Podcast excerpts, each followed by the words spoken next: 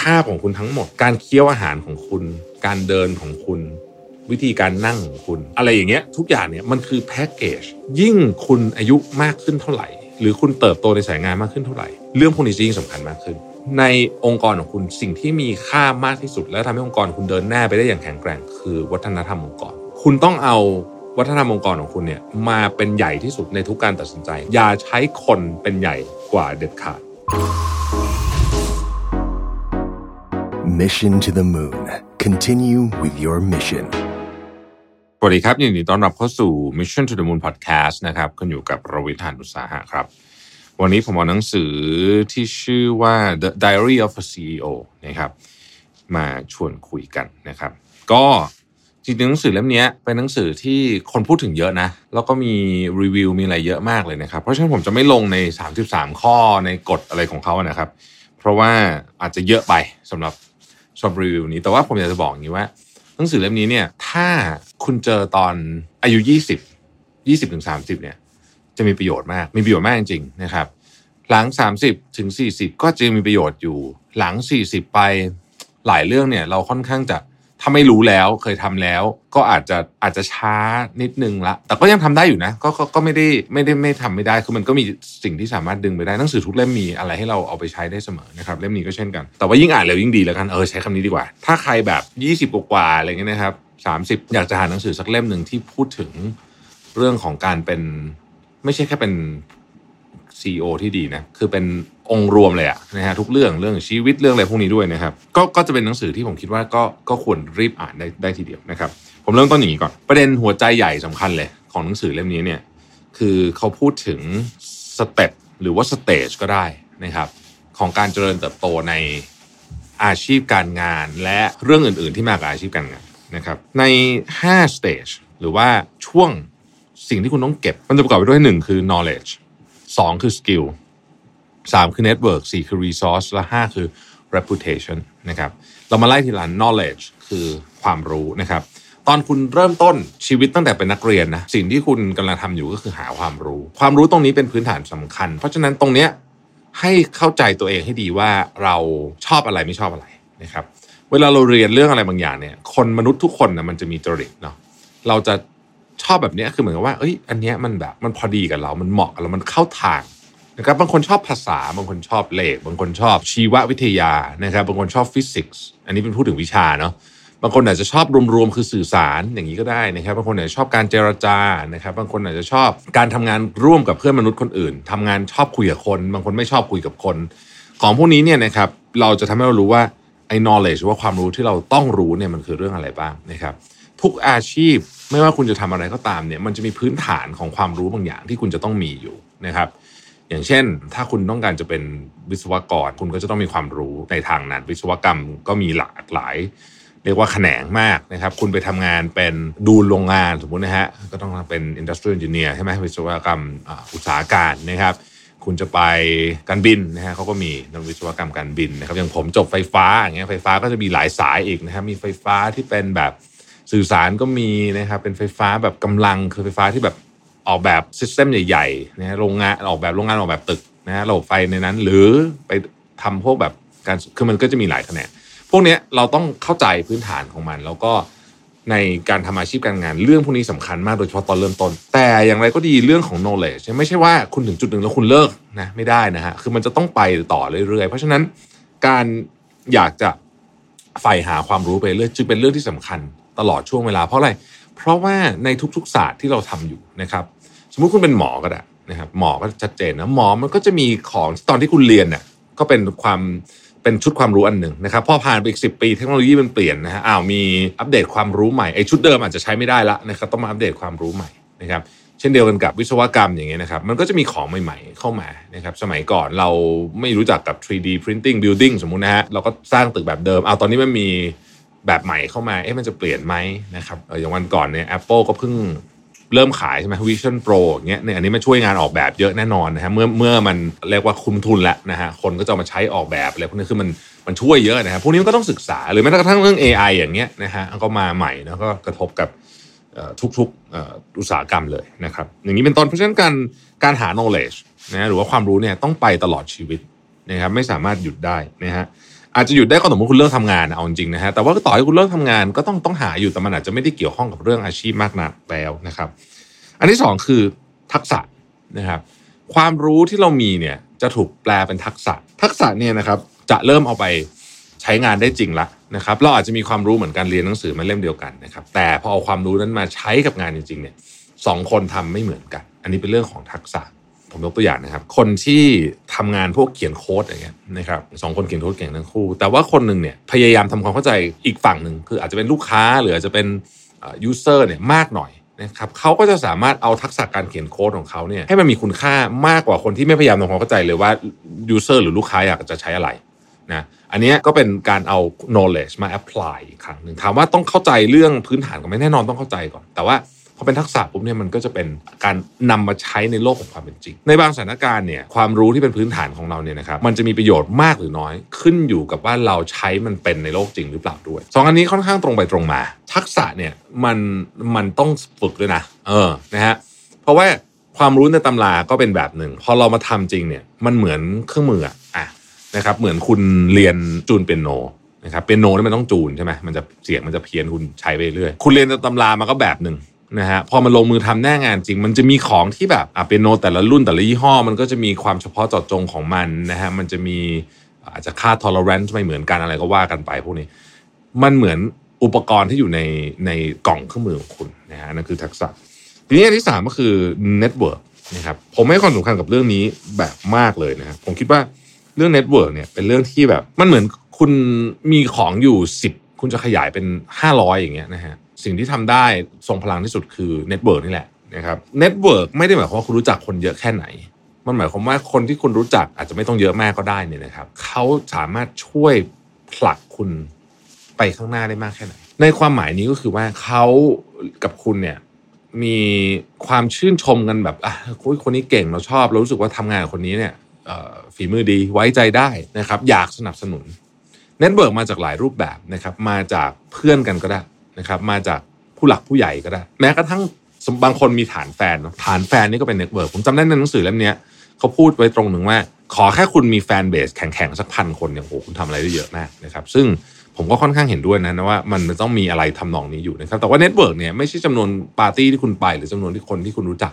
แต่คือคนที่คุณกับเขาเป็นเป็นเป็นผู้ให้กันทั้งคู่นะครับให้ความไว้เนื้อเชื่อใจให้ความช่วยเหลือในบางตอนเราอาจจะเป็นคนให้บางจังหวะ เป็นคนรับบางจังหวะก็ได้ แต่เราอยู่บนพื้นฐานของการที่อยากจะให้อีกฝั่งหนึ่งนะนี่คือการสร้างเน็ตเวิร์กที่ดี ต่อมานะฮะเป็นเรื่องของ resource นะครับ resource เนี่ยคือทรัพยากรเนี่ยนะครับหลายคนอาจจะคิดถึงทรัพยากรเรื่องเงินหรือเปล่าเงินก็เป็นทรัพยากรชนิดหนึ่งคำแนะนำ mentorship ก็เป็นทรัพยากรประเภท ทรัพยากรเนี่ยเป็นตัวที่ทำให้คุณเนี่ยสามารถที่จะทำสิ่งที่คุณอยากจะทำเนี่ยให้เกิดเป็นความเป็นจริงขึ้นมาได้ นะครับคนที่มียกตัวอย่างถ้าเรามาสามขั้น knowledge skill network ที่ดีเนาะสามอย่างนี้ปุ๊บเนี่ยนะฮะเขาจะมีตามมาด้วยทรัพยากรด้วยทรัพยากรอย่างสมมติว่าคุณแบบมีสามอย่างนี้แข็งแกร่งมากนะฮะจะเริ่มมีคนแบบอ้าวเอ้ยเอาเงินไปลงทุนหน่อยสินะครับอ้าวอยากจะเปิดร้านที่นี่ใช่ไหมเอาเดี๋ยวพี่คือสมมติตอนนั้นคุณยังไม่มีทุนนะฮะก็จะได้เนี่ยคนเข้ามาลงทุนคำแนะนำนะครับ คุณอยากจะมีคณะกรรมการเก่งๆนะมีที่ปรึกษาเก่งๆเขาก็จะอยากเข้ามาช่วยคุณ แต่ถ้าเกิดคุณไม่มี knowledge ไม่มี skill ไม่มี network เลยเนี่ย คุณจะเอา resource มาจากข้างนอกเนี่ยยาก ธนาคารเห็นคุณมี 3 อย่างนี้ใช่ไหมโอ้โห อยากจะให้เงินคุณเอาไปใช้นะครับ เพราะฉะนั้นเนี่ยคือทรัพยากรนะครับ สุดท้ายครับคืออันที่สำคัญที่สุดนะชื่อเสียง ชื่อเสียงเนี่ยจะพาคุณไปได้ไกลมากจริง ๆ ถ้าคุณรักษามันมาให้ดี เพราะว่าถึงจุดจุดหนึ่งเนี่ยนะครับพอคุณมีทั้ง network มีทรัพยากรมี ความรู้มีทักษะที่ดีแล้วเนี่ยนะฮะแล้วมันชื่อเสียงมันจะตามมาใช่ไหมชื่อเสียงพวกนี้เนี่ยมันเหมือนกับถ้าให้ผมเปรียบเทียบนะฮะมันเหมือนกับว่าใบ certificate หรือฉลากก็ได้เอางี้เพื่อนึกภาพเห็นภาพนะฮะไวน์อ่านะไวน์เนี่ยมันจะมีไวน์ห้าอรหันต์มันแพงมากนะฮะคือถามว่าไอ้ไวน์นี่มันอร่อยกว่าอีกขวดที่แบบถูกกว่าสิบเท่าหรือเปล่าเนี่ยคือมันเป็นเรื่อง subjective มากนะฮะในถึงจุดหนึ่งของธุรกิจอะมันก็มีอะไรอย่างนั้นเหมือนกันสมมติว่าเขาอยากจะเลือกรัฐมนตรีก็ได้ สมมตินะฮะสมมติสมมติอันนี้ผมคิดตัวอย่างเร็วๆนะนะครับมาจาก CEO 20 คน แน่นอนผลงานของคุณอะไรที่คุณทำมาเนี่ยมันก็เกี่ยวทั้งหมดแหละแต่ในที่สุดเนี่ยมันจะมาถึงจุดที่ว่าเอ๊ะคนนี้เนี่ยพอดูถึงจุดชื่อเสียงชื่อเสียงดีป่ะชื่อเสียงดีโอ้ทุกอย่างที่ประวัติมาทุกอย่างดีหมดอะคนนี้ได้ คล้ายๆ กับฉลากวายเหมือนกัน มันวัดกันยากอะถ้าเกิดคุณเอาคะแนนมาใส่เป๊ะๆเนี่ยมันวัดยากแต่มันมีความรู้สึกแบบนึงเขารู้สึกได้ว่าคนเนี้ยเขารักษาชื่อเสียงได้ดีขณะเดียวกันกับขากันโอชื่อเสียงไม่ดี ต่อให้ทำงานเก่งอะไรเก่ง แต่ชื่อเสียงไม่ดีอะเราไม่เอาดีกว่าแบบนี้เป็นต้นกลับมาที่ฉลากวายผมคิดว่าฉลากวายอาจจะเป็นตัวอย่างที่ค่อนข้างทำให้เห็นภาพนะฮะวายขวดเป็นหลักแสนก็มีใช่ไหมบนโลกใบนี้นะฮะเยอะด้วยหลักล้านก็มีมั้งไม่รู้เหมือนกันผมก็ไม่เคยมีโอกาสได้ดื่มอะไรขนาดนั้นนะฮะแต่เอาเท่าที่ฟังจากคนที่เคยดื่มมาแล้วกัน ผมก็ถามมาคำถามนี้ว่าเอ๊ะพี่ถามจริงเหรอวายขวดแสนเนี่ยมันอร่อยเทียบกับวายขวดละห้าพันมันคือยี่สิบเท่าถูกไหมมันอร่อยกว่าไวน์ขวดละห้าพันยี่สิบเท่าเลยไหมเขาบอกว่ามันก็เวอร์ไปขนาดนั้นเพราะว่าการอร่อยกว่าจุดหนึ่งไปยี่สิบเท่านี่มันยาก แต่ไวน์ขวดละแสนก็มีคนซื้อตลอดนะครับ แล้วก็นอกเหนือจากนั้นเนี่ยนะฮะคุณซื้อไวน์ขวดละห้าพันหรือสองพันเนี่ยคุณเอามาซื้อมาดื่มไวน์ขวดละแสนเนี่ยเป็นเหมือนกับอาร์ตพีซนะเป็นอินเวสท์เมนต์ด้วย คุณสามารถซื้อลงทุนได้ด้วยนะฮะอืมมันมีคนลงทุนในไวน์ด้วยนะ ซึ่งโอเคอันนั้นนะผมไม่ค่อยมีความรู้หรอกแต่ว่า ผมคิดว่าการเปรียบเทียบเนี่ยทำให้เห็นภาพว่าคนที่มีชื่อเสียงเนี่ยนะครับ มันเป็นทรัพยากรอีกรูปแบบหนึ่งที่ทรงพลังมาก แต่ในขณะเดียวกัน ถ้าเกิดคุณทำมันเจ๊งก็คือเจ๊งเหมือนกัน ชื่อเสียงเป็นของที่ต้องรักษาด้วยความระมัดระวังคนที่มีชื่อเสียงเนี่ยนะครับ ผมพูดต่อนิดนึงนะฮะหรือเขาต้องการจะรักษาชื่อเสียงพวกเขาของเขาไว้เนี่ย มันจะมีของบางอย่างที่เขาทำไม่ได้นะอาทิตัวอย่างใกล้ตัวเขาจะเกลี้ยกล่อดลงโซเชียลมีเดียไม่ได้อะยกยกตัวอย่างนะฮะคือสมมติว่าเทียบกับคนรุ่นเดียวกันนะคำว่าเกลี้ยกล่อดคือ คือคุณเกลี้ยกล่อดได้นะ แต่ว่าพอไปถึงจุดหนึ่งอะถ้าเขาต้องการจะเลือกใครสักคนหนึ่งขึ้นไปเป็นเนี่ยอย่างพูดยกตัวอย่างเป็นรัฐมนตรีอย่างเงี้ยเคยคนที่แบบเกลี้ยกล่อดมากๆเขาจะไม่เอาเขาอาจจะเก็บไปที่ระดับหนึ่งแต่ว่าไม่เอาขึ้นมาเป็นตำแหน่งใหญ่ๆสูงๆพวกนี้นะครับหรือถ้าต้องเทียบกันสองคนคนหนึ่งเกลี้ยกล่อดมากโอ้โหแบบเละเลยเนี่ยนะฮะอีกคนหนึ่งรักษาเรียกว่ารักษาทรงดีกว่า ไอ้คนหลังนี่จะมีโอกาสจะได้รับเรื่องมากกว่า โอเค ผมอาจจะไม่ได้ยกตัวอย่างแบบเป๊ะมากนะฮะเพราะว่านี้พยายามจะพยายามจะสื่อออกมาในรูปแบบของผมเอง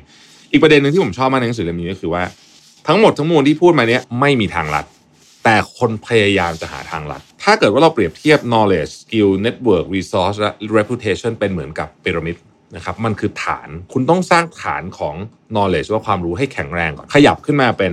skill ก็ต้องแข็งแรงเหมือนกันนะฮะขยับขึ้นมาเป็น network ต้องแข็งแรงมันต้องขึ้นมาอย่างนี้ แต่มันจะมีบางคนที่พยายามจะลัด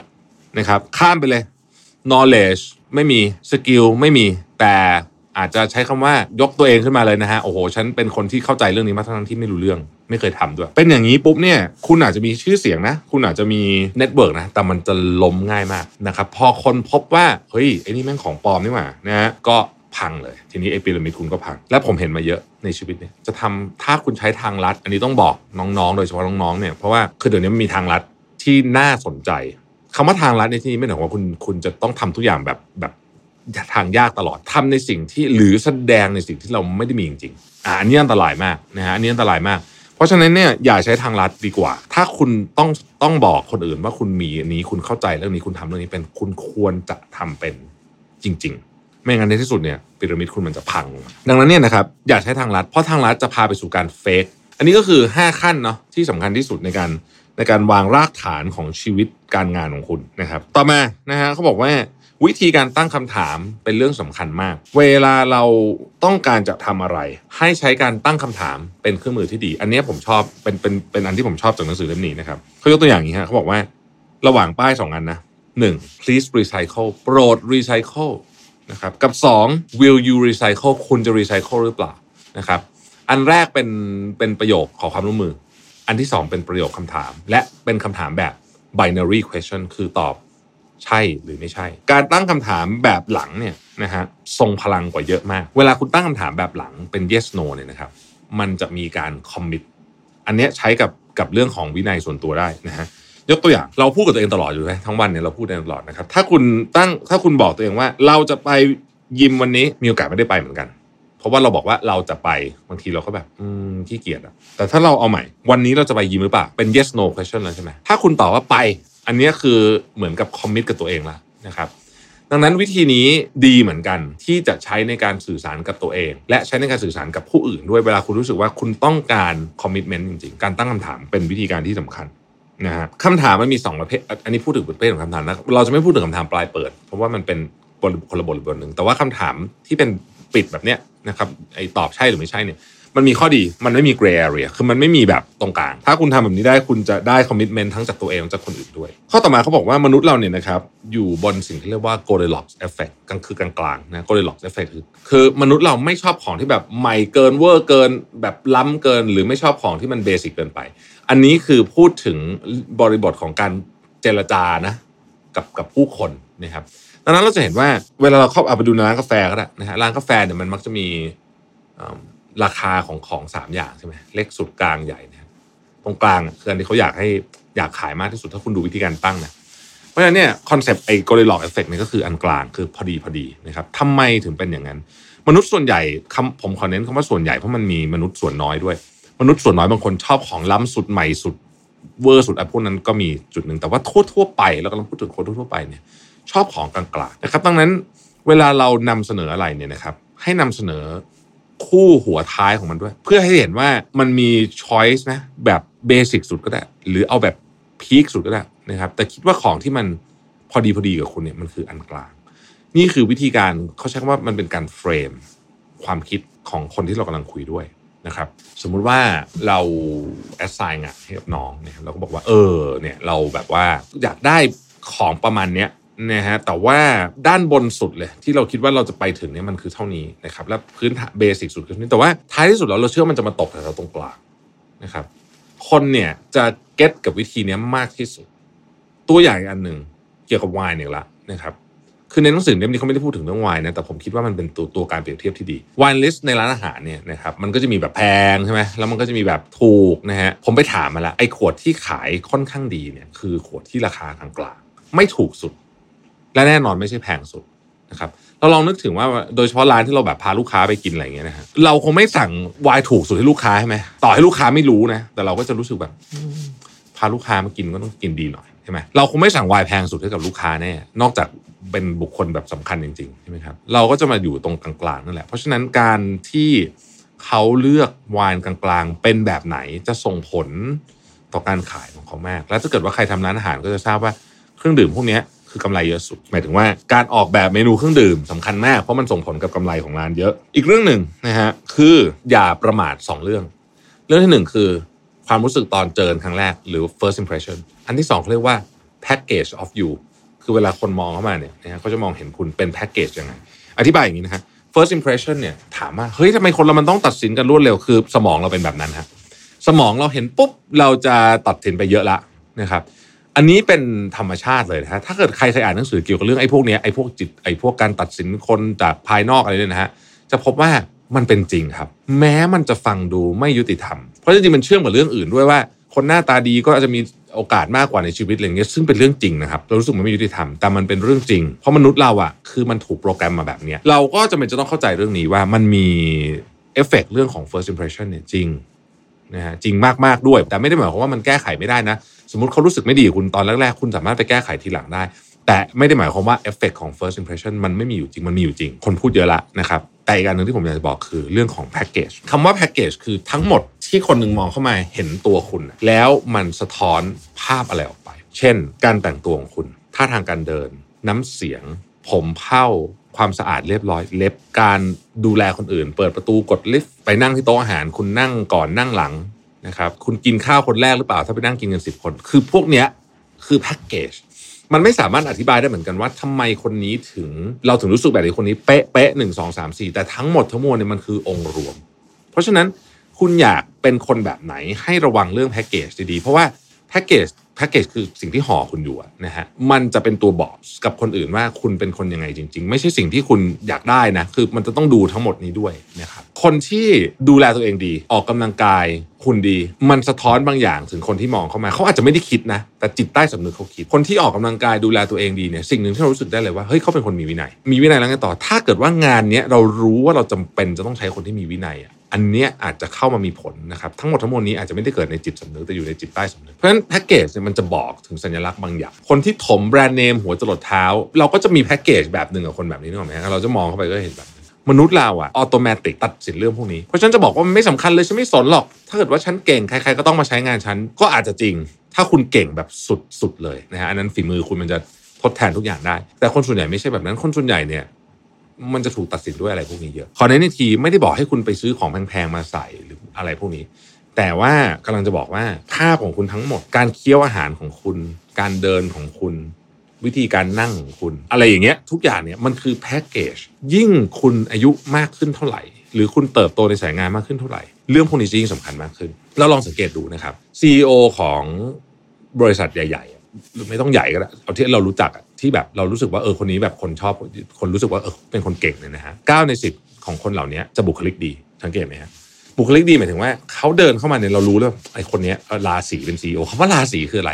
ราศีคือแพ็กเกจนั่นเองคือเรารู้สึกได้ว่าคนนี้มีอะไรบางอย่างที่บอกได้ว่าเดินเข้ามาเขา control the room คือเขาคุมห้องได้ หรือว่าคุมที่ประชุมนั้นได้ นี่คือลักษณะแบบนั้น แต่อย่างที่บอกนะไม่ใช่ทุกคนนะไม่ใช่ทุกคนแต่ว่า มันเป็นมันเป็นเยอะนะฮะถ้าผมสังเกตมามันเป็นเยอะ อีกการหนึ่งนะครับเขาพูดถึง ostrich effect ostrich ก็คือนกกระจอกเทศ นกกระจอกเทศมันชอบเอาหัวไปอยู่ในดินใช่ไหมเออนั่นแหละนะฮะคือเขาหมายถึงกันว่าปัญหาในองค์กร เวลาบางทีเกิดขึ้น เรารู้สึกว่า เอ้ยปล่อยมันไปเดี๋ยวมันก็ถูกแก้เองนะฮะมันจะไม่เกิดขึ้น และมันจะนำพามาซึ่งหายนะได้ ถ้าเราใช้วิธีการเอาหัวลงไปมุดอยู่ใต้ดิน ยกตัวอย่างเช่นปัญหาลูกน้องทะเลาะกันเราก็แบบโอ้ยไปปล่อยเหอะเดี๋ยวมันก็คง ไปเคลียร์กันเองอย่างเงี้ยนะฮะบางทีเนี่ยมันไม่หายไปพอมันไม่หายไปปุ๊บเนี่ยนะฮะมันเกิดสิ่งที่ค่อยๆลามไปเรื่อยๆไอ้ปัญหาออสทริชเนี่ยมันมักจะเกิดขึ้นตอนที่เราไม่กล้าเผชิญกับบทสนทนายากลำบาก ซึ่งอันเนี้ยไม่ดีเลย เวลามีปัญหา โดยเฉพาะคนที่เป็นผู้นำนะฮะต้องออกมาแล้วต้องต้องยอมพูดเรื่องที่เราอึดอัดอะการบอกกับลูกน้องคนนึงว่าเขามีเขาทำตัวมีปัญหาเนี่ยเป็นเรื่องที่ยากมากนะผมบอกตรงนะฮะคือมันมันเป็นเรื่องที่น่าอึดอัดมาก แต่มันต้องทำเพราะถ้าไม่ทำมันจะลามปามใหญ่โตไปคำถามก็คือว่า เวลาเราจัดการทีมเรามีหลักคิดอะไรนะครับในหนังสือเล่มนี้เขาพูดถึง three bars framework ผมชอบนะฮะทีมของคุณจะแข็งแกร่งที่สุดเท่ากับคนที่อ่อนแอที่สุด the weakest link เคยดูรายการใช่ไหมสมัยก่อนคำถามคือว่าแล้วเราจะรู้ได้ไงว่าตอนนี้ทีมเราเป็นยังไง สิ่งหนึ่งที่หนังสือเล่มนี้เขียนและผมเห็นด้วยมากๆ แต่เป็นของที่ทำยากนะบอกก่อนแต่เห็นด้วยมาก คือ มนุษย์หนึ่งคนต่อให้เป็นคนเก่งแค่ไหนก็ตาม ถ้าเกิดว่าเขาสร้างความเสียหายให้กับวัฒนธรรมขององค์กรคุณ